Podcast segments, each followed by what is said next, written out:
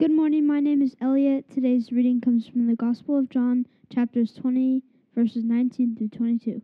Please follow along in your own Bibles or simply listen as the scriptures are read. Again, that's John 20, starting with verse 19. Following the reading, I invite you to respond in worship with the singing of the doxology.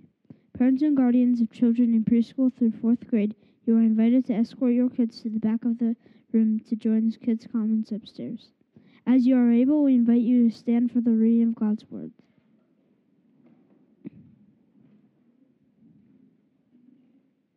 Hear the word of the Lord. That Sunday evening, the disciples were meeting behind locked doors because they were afraid of the Jewish leaders. Suddenly, Jesus was standing there among them. Peace be with you, he said. As he spoke, he showed them the wounds in his hands and his side. They were filled with joy when they saw the Lord. Again he said, Peace be with you. As the Father has sent me, so I am sending you. Then he breathed on them and said, Receive the Holy Spirit. This is the word of the Lord. you guys can hear me. Am I on? Hey, praise God. Good morning, church family. Um, as Pastor Matt said, my name is David Rameau. I'm a member here at Haverhill Commons, and I am here with my beautiful wife, Mindy. I won't have her stand up. Um, we've been married uh, 14 years together, 15 years. Um, not married, married 14 years, come this May of 23rd. She's like testing me right now. Um, we have two kids uh, Theo, who's in eight days will be nine, and he won't let you forget it. Uh, he's a bookworm, and um, he's handsome and intelligent. And my daughter Lainey, who is six, that is also hiding right now, and she is creative and is able to articulate things that at her age I was not able to articulate in regards to her emotions and her creativity um, just fascinates me. Both of their minds fascinate me, and I'm honored to be their father. I don't consider this anything small, Pastor Matt and the Haverhill community sharing this space with me. I'm very grateful. I'm honored and look forward to sharing what God has placed on my heart to bring with you today. Before I do that, I want to let us have a time of silence so we can kind of prepare our hearts and settle everything that's happening outside and um, try to be present here today. God is good and all the time. God is good and all the time. If you're struggling with that and you're like, how's God good all the time? I'm going to direct you to Pastor Matt and Marcus and the church team. They'd love to answer that. Or next Saturday, have at it. Today's message is titled no God, no peace. No God, no peace. When I was younger, my father and I would get into countless arguments, countless. I'd pray about it, I'd fast about it, and him and I would keep going back and forth. That all stopped around the age of 19. See? Prayer works that and moving out the house. One of the things my father and I would argue about would be walks to the convenience store. See, there was a particular house on the way to the convenience store that was known for a particular gang. So my father didn't want us going anywhere towards the convenience store. And whenever I'd go to the convenience store, I mean, Everybody knew when you were walking down the street, the last thing you wanted to do was make eye contact with anybody on the porch at that house because you were just inviting trouble. They would do everything from try to stand in your path if you're on the sidewalk, so you'd either have to look at them or deliberately have to walk around them. And if you were walking with your sister, which this kid was, they would say sexually explicit things to try to get a rise out of you. So, to keep the peace, you had to keep your eyes straight forward and keep marching ahead. Many people would ignore them, right? That seems like the best thing to do is just keep walking ahead to keep the peace. But there was this one stubborn kid, that guy I shouldn't say stubborn. What I should say is misunderstood. It's very misunderstood as a kid. He had to say something to him. I would usually do this walk with my sister Joanne, and they would say things I did not care for. So I would address them. I was conflicted because it was, again, I was trying to have this peaceful walk, do the right thing, but they're not going to disrespect my sister while I'm walking with her. No. I felt like I had this brotherly duty to defend my sister. On one hand, I wanted to defend her, and on the other hand, I didn't want things to escalate and put myself or her in real danger. What do I do? Have you ever struggled with trying to figure out what the right thing to do is? You guys had it all figured out? Praise God. Hallelujah. Yes. You guys like, oh, oh what you, no. Regardless of whatever decision I would make that day when walking with my sister, Joanne, and I think there's a pic there, look at her. She's beautiful, isn't she? My, and I would call her Yayan as a kid. So when I was walking with my Yayan, I would make it a point, she would make it a point to go back to my dad and tell him every little detail. Now you have to imagine Joanne's walking down the street looking like she's looking, and these guys like, they're saying all these comments, and I'm like, I'm like, is this okay? I'm like, be quiet. this kid's here. I'm like, be quiet. Leave her alone. She doesn't want to talk to you. And they'd be like, what are you going to do, little kid? And I'd be like, yeah, be quiet. And Joanne would just kind of pull me along. David, stop it. Let it go. Let's go. And I'm like turning my head back to tell them what I think about them. More often than not, my interactions with the folks at the Blue House would escalate, and my sister would have to constantly pull me along. So I guess you could start to probably see why my dad did not care for me to walk down to the convenience store by myself. I mean, who would be there to pull me along? Can you imagine? Going toe to toe. And my father's like, Yeah, no, you, David, I'm okay. You can stay home. The argument I remember like it was yesterday places me around the age of 12 or 13. That's about what I look like, chubby cheeks and all. It's great. People think they could just come up and go, you're like, no, please leave me alone. My dad related to me that I need to stay in the house and be safe and not walk down to the convenience store. What do you think I told my dad? Okay, dad. No. I said, I am not going to be a prisoner in my own home. He then raised his voice, and in Haitian Creole, he said, David.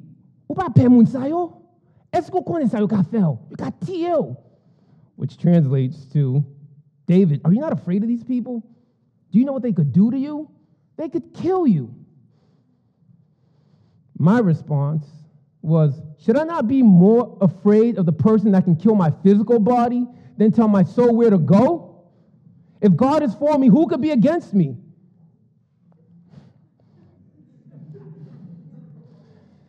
Beloveds, I, I heard what my dad was saying. I actually agreed. I didn't want to die. After all, I had my whole life ahead of me.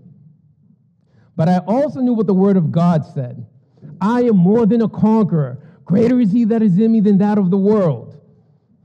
I can do all things through Christ. But how do I honor my physical father and my heavenly father? I'm conflicted. The world is full of conflict, internally and external. We long for peace. Some of you may be sitting here today, conflicted with the trials of life, asking, What's the right move? Just tell me. What's the right thing for me to do here? I just want to make a decision and be at peace. It may, it may not have been defending your sister going down the street against a particular gang. But have you ever experienced a moment where you did feel fear? Or where you weren't sure whether or not the right thing or the safe thing to do was necessary at any given moment? Which is it? conflicted. Lord, just tell me because I'm hearing every voice but yours. I'm overwhelmed. I'm exhausted. I'm conflicted. What do I do, please, Lord? Just say a word. Peace. Peace. Lord, give us peace. Our boy Elliot just read scriptures for us John chapter 20, verses 19 through 22. I'm grateful he decided to be with this church today to do that, not the many others. We're picking up the story after Jesus has been crucified and buried. Mary, John, and Peter have been to the empty tomb, and then Jesus appeared to Mary. Mary went back to tell the other disciples that she had seen the risen Lord. That all happened on Sunday morning. Now we're at Sunday evening. The disciples were hiding from the authorities and they were processing the unbelievable news that Jesus had risen. And then, all of a sudden, Jesus was standing there among them. And it's interesting. The first thing Jesus doesn't say is, I'm here, or boo, surprise. He doesn't say any of that. It was, peace be with you. Why did he say that? Peace be with you. As he spoke, he showed them the wounds in his hands and his side. They were filled with joy when they saw the Lord again. And again he said, Peace be with you. Peace be with you. As the Father has sent me, so I am sending you. Then he breathed on them and said, Receive the Holy Spirit.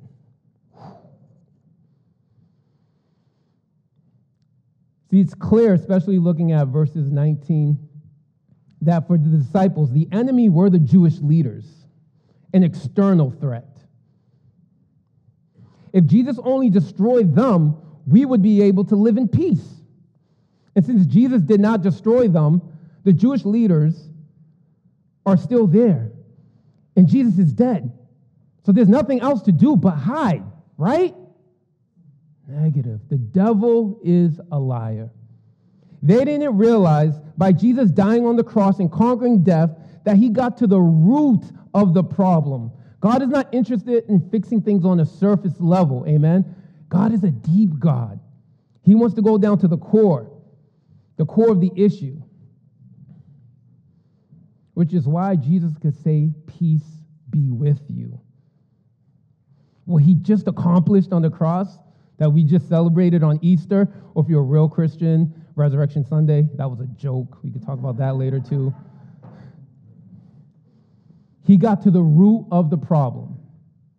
Once we give God our heart and allow Him to work on our core issues, we are able to go and spread the good news. Not because we're better than, simply because He has sent us and we receive the Holy Spirit.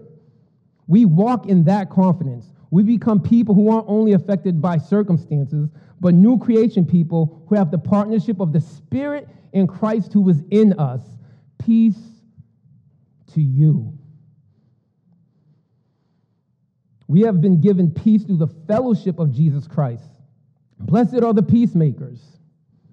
Some of us may be thinking we're peacemakers. But how can we give something we do not have? We cannot. Being a true peacemaker requires knowing God. Know God, no peace. Know God, no peace. There's a difference between knowing God and knowing of God.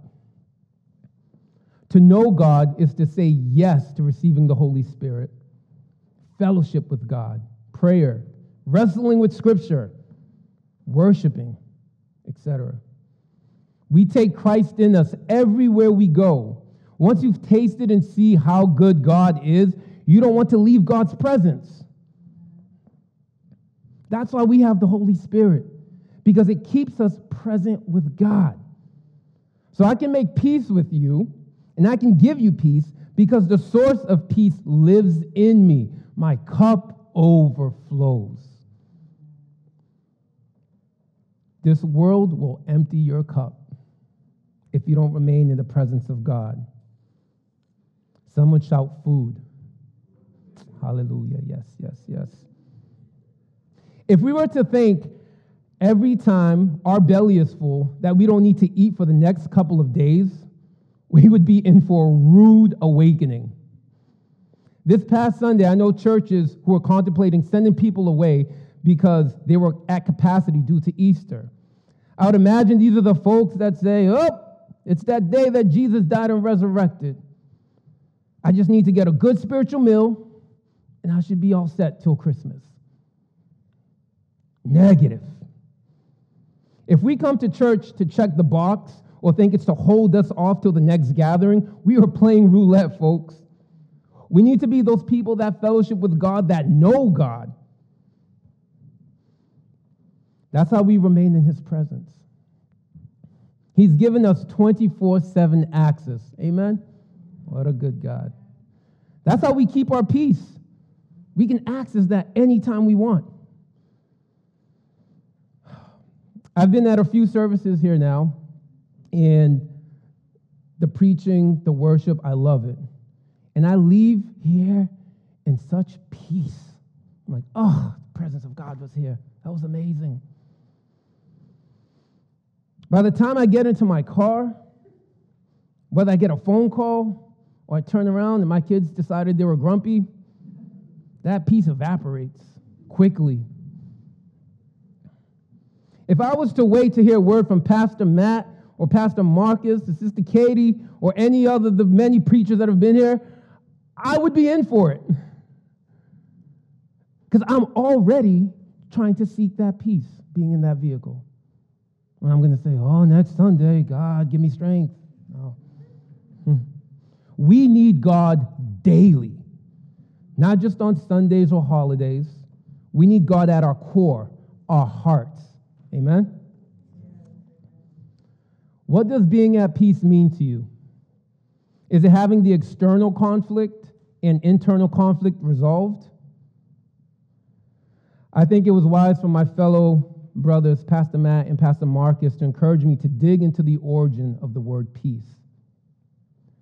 The Hebrew term for peace, shalom, is derived from the verb to complete, make sound. This verb is often used to express the finish of major buildings. Some examples are found in 1 Kings 7, 2 Chronicles 5, or the walls of Jerusalem, found in Nehemiah chapter 6. This makes me think of the nonprofit organization Habitat for Humanity. They are about helping people in the community improve or renovate their place. I would imagine when they're completed that the community and that individual experiences shalom. Ah, I guess. For me to fully grasp this, my renovation or project would have to look different. Shocker, right? Some chicken, potatoes, hallelujah. Won't he do it? What else we got? And then some some rice, because you can't you can't have a good meal without rice. But what are we gonna do with all of that? This is not completed. But then people put in work. And what happens? Boom, shalom. Wow. Whew. See, now I get that. It's completed, completion.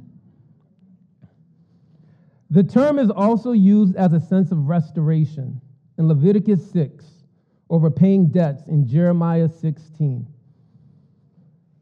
We see that also in Leviticus 24, verses 18 to 21. Sense of restoration. For me, this is taking a pause. And I think it's, it's beautiful that not even, this wasn't planned, but Pastor Matt was talking about Sister Katie taking a sabbatical. And I think that's important for us to do.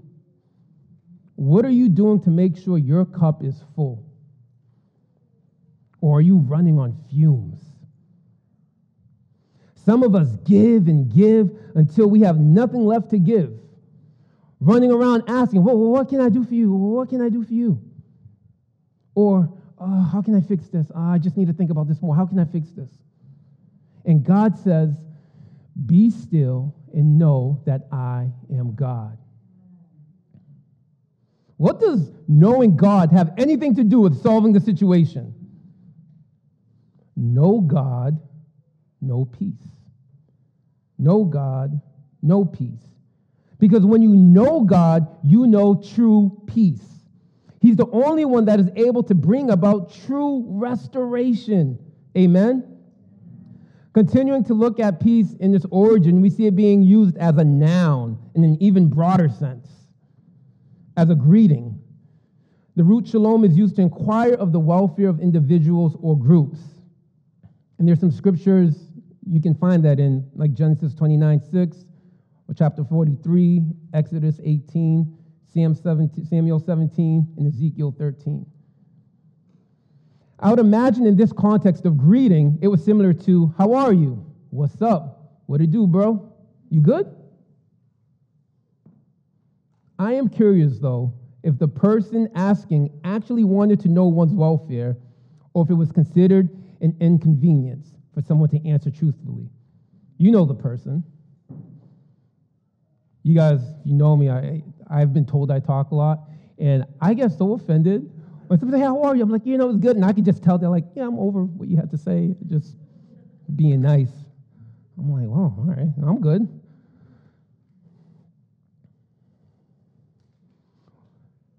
What if somebody were to say shalom and that person said, Actually, I'm not experiencing shalom? Did they roll their eyes and go, Oh, here we go? Or did they actually give their full undivided attention? What's going on? You're not at peace? Curious.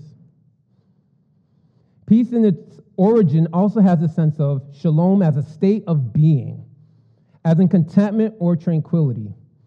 We see this in Isaiah chapter 32, 17. It draws a parallel between peace and quietness and trust forever as a result of righteousness. The idea of peacefulness at death is a common theme. State of being.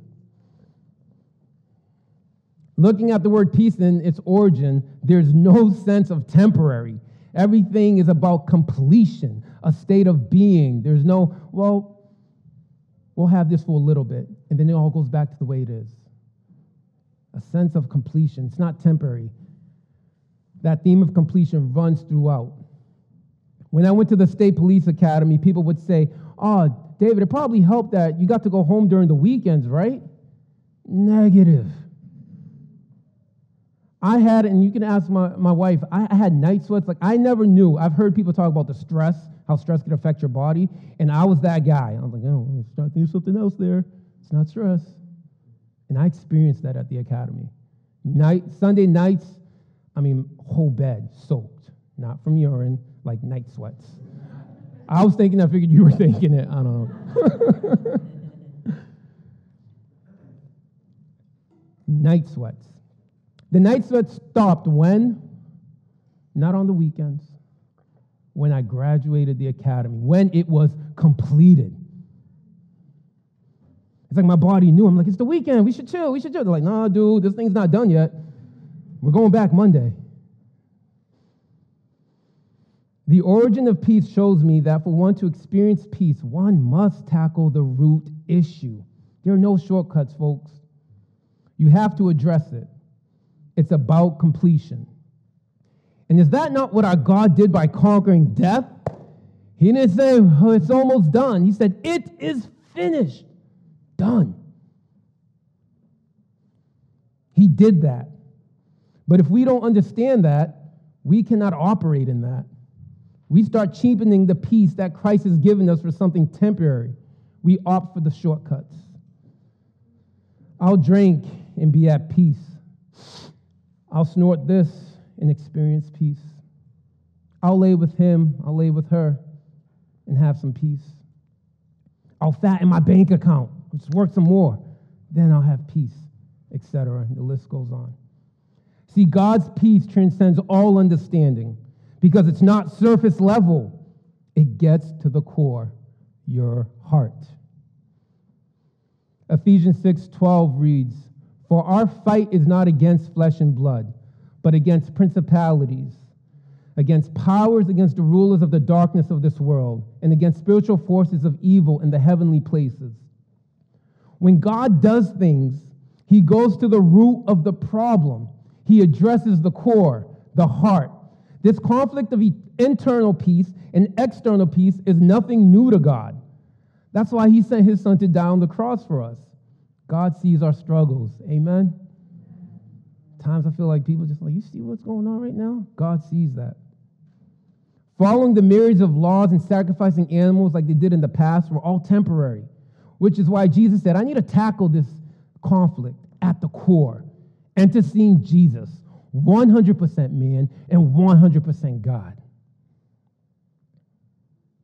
Have you given Jesus your heart so God could address those areas that need healing? So he could bring about true peace? Or are you still looking for shortcuts? Peace looks different for each and every one of us. And I would not short circuit what God is doing in your life by boxing you in and telling you what peace needs to look like in your life. Though I cannot tell you what it looks like for you, I bet you already know. Are you experiencing peace? Is it internal or external? What God is doing at your core, no human can see. Which is why when He addresses it and you're at peace, we may not understand it. How are you at peace? And you have like six kids. How are you at peace? And your bank account's not fat. How are you at peace? I don't know what God is doing at your core, but I know we have access to that peace. Amen? Are you trusting God with your heart? Trusting is hard to do. You want someone to prove that to you. But praise God that he's, hum- he's a humble God and that He chooses to prove Himself to us over and over and over again. He says, Do this in remembrance of me and then he gives you other things to remember. He doesn't stop there. As a child, I admit, I was a handful, misunderstood. But I realized that what the streets were offering me was temporary. What drugs, popularity, or girls were offering me was temporary. But what God had to offer was peace. Not the temporary peace, peace that would last forever. Once I gave God my heart, I realized not only has He healed me from childhood trauma, but when I begin to become overwhelmed with the brokenness of this world and how corrupt it is, He reminds me, David, I've already conquered that at its root. When my flesh fails and my world disappoints, He's the anchor of my soul, and I could say, All is well. So when the world tries to sell me a knockoff version of true peace, I can boldly say, Yeah, I'm all set because I know they're trying to offer me something they don't have. God's got it. This world loves offering us things as if they have the solution. I'm not even going to get into that because that can be a whole nother sermon. When you realize who really does and that you have access to it, you, you can boldly say no to the world and yes to God. He is the solution. That's the confidence I was operating in. And whenever I see myself locking doors and going into the fetal position, I know that the enemy is trying to have me believe my Savior is still on the cross, dead. The devil is a liar. God lives. Jesus lives. So I can face every day. Today we're focused on peace, but check God's record. His joy is everlasting, His love is everlasting, His mercies are new every morning. He does not do temporary.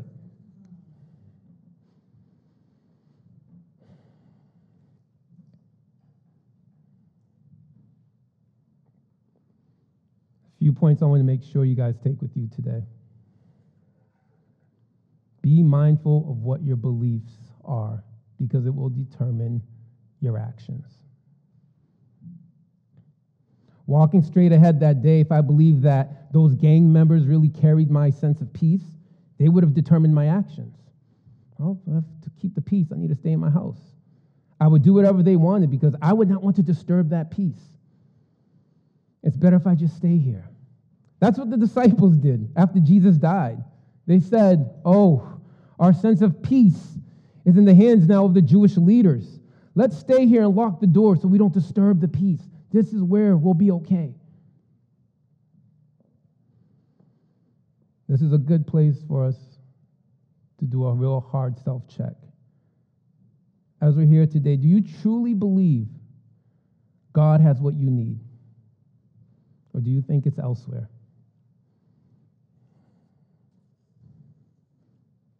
Your beliefs will determine your actions. Second point I want to leave you with is that there's no shortcut to receiving the peace of God. You have to give God your heart so he could work at the core issues. God's not trying to give you a weekend peace. He's not trying to have you just be okay while you're here and fight the world. He wants you to constantly access that. So he breathed and said, Receive the Holy Spirit. There's no shortcuts to receiving the peace of God. And my third point, which is what I titled the sermon when you know God, you know peace. You don't know God or know God, no peace. Wrestle with God, beloveds. Ask those hard questions. Don't just look straight ahead and coast through life. That's not the peace of God. Everything about you was calculated. That peace we all yearn for, we won't find in a self help book recreational drugs, etc. It's only in Jesus Christ. Period. Get to know him. Because when you know God, you know peace. All heads bowed, all eyes closed.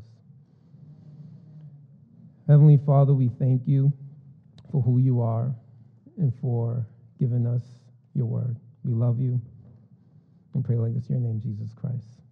Amen.